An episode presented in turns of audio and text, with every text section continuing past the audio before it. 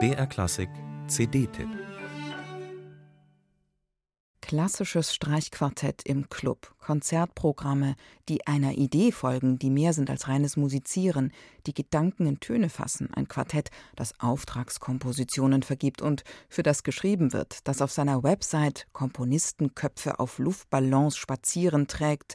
All das ist das Kuss Quartett. Seit über 25 Jahren spielen die Geiger Jana Kuss und Oliver Wille Seite an Seite im buchstäblichen Sinne. Und Oliver Wille begrüße ich jetzt live im Studio. Schön, dass Sie Zeit haben. Guten Tag. Ich habe jetzt einiges aufgezählt, was das Kuss Quartett macht, in gewisser Weise auch anders macht. Wie ist das denn aus Ihrer Sicht? Was ist das andere?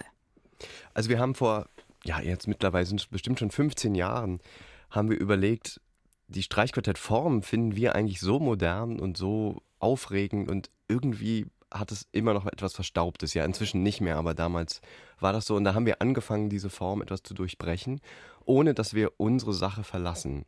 Sprich, wir haben versucht, das Publikum ein bisschen an uns ranzuholen, Antennen auf Dinge zu richten, die bei uns in der Probe passieren, in Gesprächskonzerten. Wir haben versucht, dass Kunstformen sich begegnen und das ist das, was im Club passieren kann. Also zum Beispiel Slam Poetry, was wir ja auch morgen in Icking machen werden, Slam Poetry plus Streichquartett. Oder wir haben natürlich uns immer darum gekümmert, was wird eigentlich jetzt für unsere Königsgattung in Anführungszeichen komponiert. Und das finden wir aufregender als immer nur museal sozusagen die alten Quartette zu spielen, die wir natürlich aber auch lieben, weil dieses Repertoire ist grandios. Jetzt frage ich mal ein bisschen weiter, wann wird anders sein wollen, so ein bisschen zwanghaft, also auf Teufel komm raus anders sein? Wann hat es was Gewolltes und wie ist die Gratwanderung? Ich glaube, es muss ein Bedürfnis sein und das teilen wir alle vier und wie das genau aussieht, darüber wird gestritten. Zwanghaft wird es erst, wenn man von außen gesagt bekommt, wir machen hier Programm XY, dazu muss euch jetzt mal was einfallen und ich möchte gerne, dass ihr so und so macht. Das darf nicht passieren, sondern es muss von uns kommen. Und da sind Ideen ohne Ende bei uns im Quartett. Haben Sie denn auch gestritten, als es um den Poetry Slammer Bas Böttcher ging? Mit dem treten Sie gemeinsam beim Ickinger Frühling morgen auf als klassisches Quartett oder waren Sie da alle gleich einverstanden? Super, mach mal. In Bas haben wir uns alle sofort verliebt. Jana hat ihn bei einer Veranstaltung für Banker kennengelernt, wo er diese Menschen so in den Bann gerissen hat mit seinen Kurzgedichten, mit seiner Wortakrobatik und da entstand die Verbindung, dann kam er zu uns, wir haben ein Programm zusammen gemacht und haben festgestellt, dass wir gleiche Rhythmen können, dass wir eigentlich mit einem Haydn-Quartett zum Beispiel genauso virtuos umgehen können und müssen, wie er mit seinen Worten und so haben wir angefangen, Programme zu bauen. Dahin zielt jetzt auch ein bisschen meine nächste Frage. Ist denn die Art der Textegestaltung, ist das Musik, das Slammen? Es hat ja eine Melodie und es hat Rhythmus. Also Bass macht ja ohne instrumentale Begleitung, auch ohne Beat, der vom Schlagzeug kommt oder von einer E-Gitarre, sondern tatsächlich er macht den Beat mit seinen Worten und den Rhythmen der Worte. Das könnte man sagen, das ist Musik. Mhm. Wie sucht man denn dazu die entsprechenden Stücke aus? Sie spielen unter anderem Bach, Beethoven und Kurtág. Warum passt das? Wie passt das? Oder soll die Musik einen Kontrast darstellen? Beides. Ich finde, jedes Programm braucht einen Widerstand. Sonst ist es nicht aufregend. Es geht nicht, dass wir alles immer nur in einem Rhythmus, in einem Tempo, in einer Atmosphäre machen, dann wird sofort Fahrt. Sondern wir versuchen in unserer Quartettauswahl oder Stückauswahl. Wir werden übrigens morgen auch solistisch aktiv oder als Duo und Trio. Wir versuchen also auch das Quartett ein bisschen auseinanderzureißen. Und innerhalb unseres Programms gibt es schon eine Dramaturgie. So gehen wir daran. Was ist aufregend für uns? Wir fangen mit Beethoven an, wir gehen dann zu Kurtág, zu Lachenmann. Das ist ein Stück, was nur getupft wird. Da hört man fast gar nichts.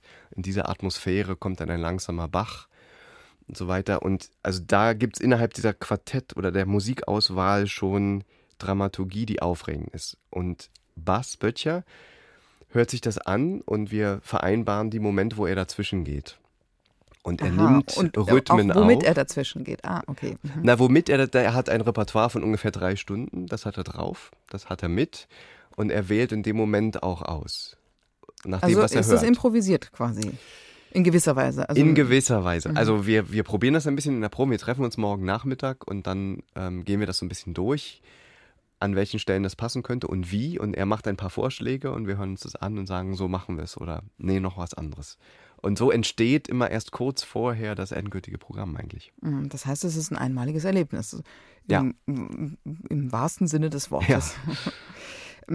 Herr Wille, wie ergänzen Ihre Moderationen denn eigentlich den intimen Charakter eines Quartetts, wo man ja als Zuhörer immer das Gefühl hat, man würde durch ein Schlüsselloch lauschen? Das ist ein ganz schöner Ausdruck. Ja, so ist es eigentlich. Wir wollen Antennen auf bestimmte Vorgänge richten, die man beim einfachen Hören oder beim einmaligen Hören vielleicht nicht so wahrnimmt. Unsere Gesprächskonzerte zielen dahin, dass wir auch ein Thema verfolgen, eine These, eine Frage verfolgen, die wir dann Klang illustrieren. Also ein Beispiel zum Beispiel, die große Fuge von Beethoven. Ein Werk, wo alle sagen, oh, das ist so modern und das kann man sich gar nicht anhören ohne Hilfe und so. Und da helfen wir ein bisschen und lassen die Leute reinlauschen, lassen sie auch verstehen, was daran das Unglaubliche ist, was Beethoven da komponiert hat. Und am Ende wird es dann gespielt. Es geht nicht darum, dass wir sagen wollen, sie müssen sich so und so fühlen oder das hat Beethoven gedacht oder auch irgendwie musikwissenschaftlichen Hintergrund, sondern wirklich einfach gemeinsam die Sache anhören und aushorchen. Und dann entsteht eine große Nähe zum Publikum. Also es ist nicht so sehr das Pädagogische, sondern den Zauber vielleicht intensivieren. Naja, um Gottes Willen, nicht pädagogisch. Es geht wirklich auch mir immer darum, dass das Staunen über diese Meisterwerke bleibt.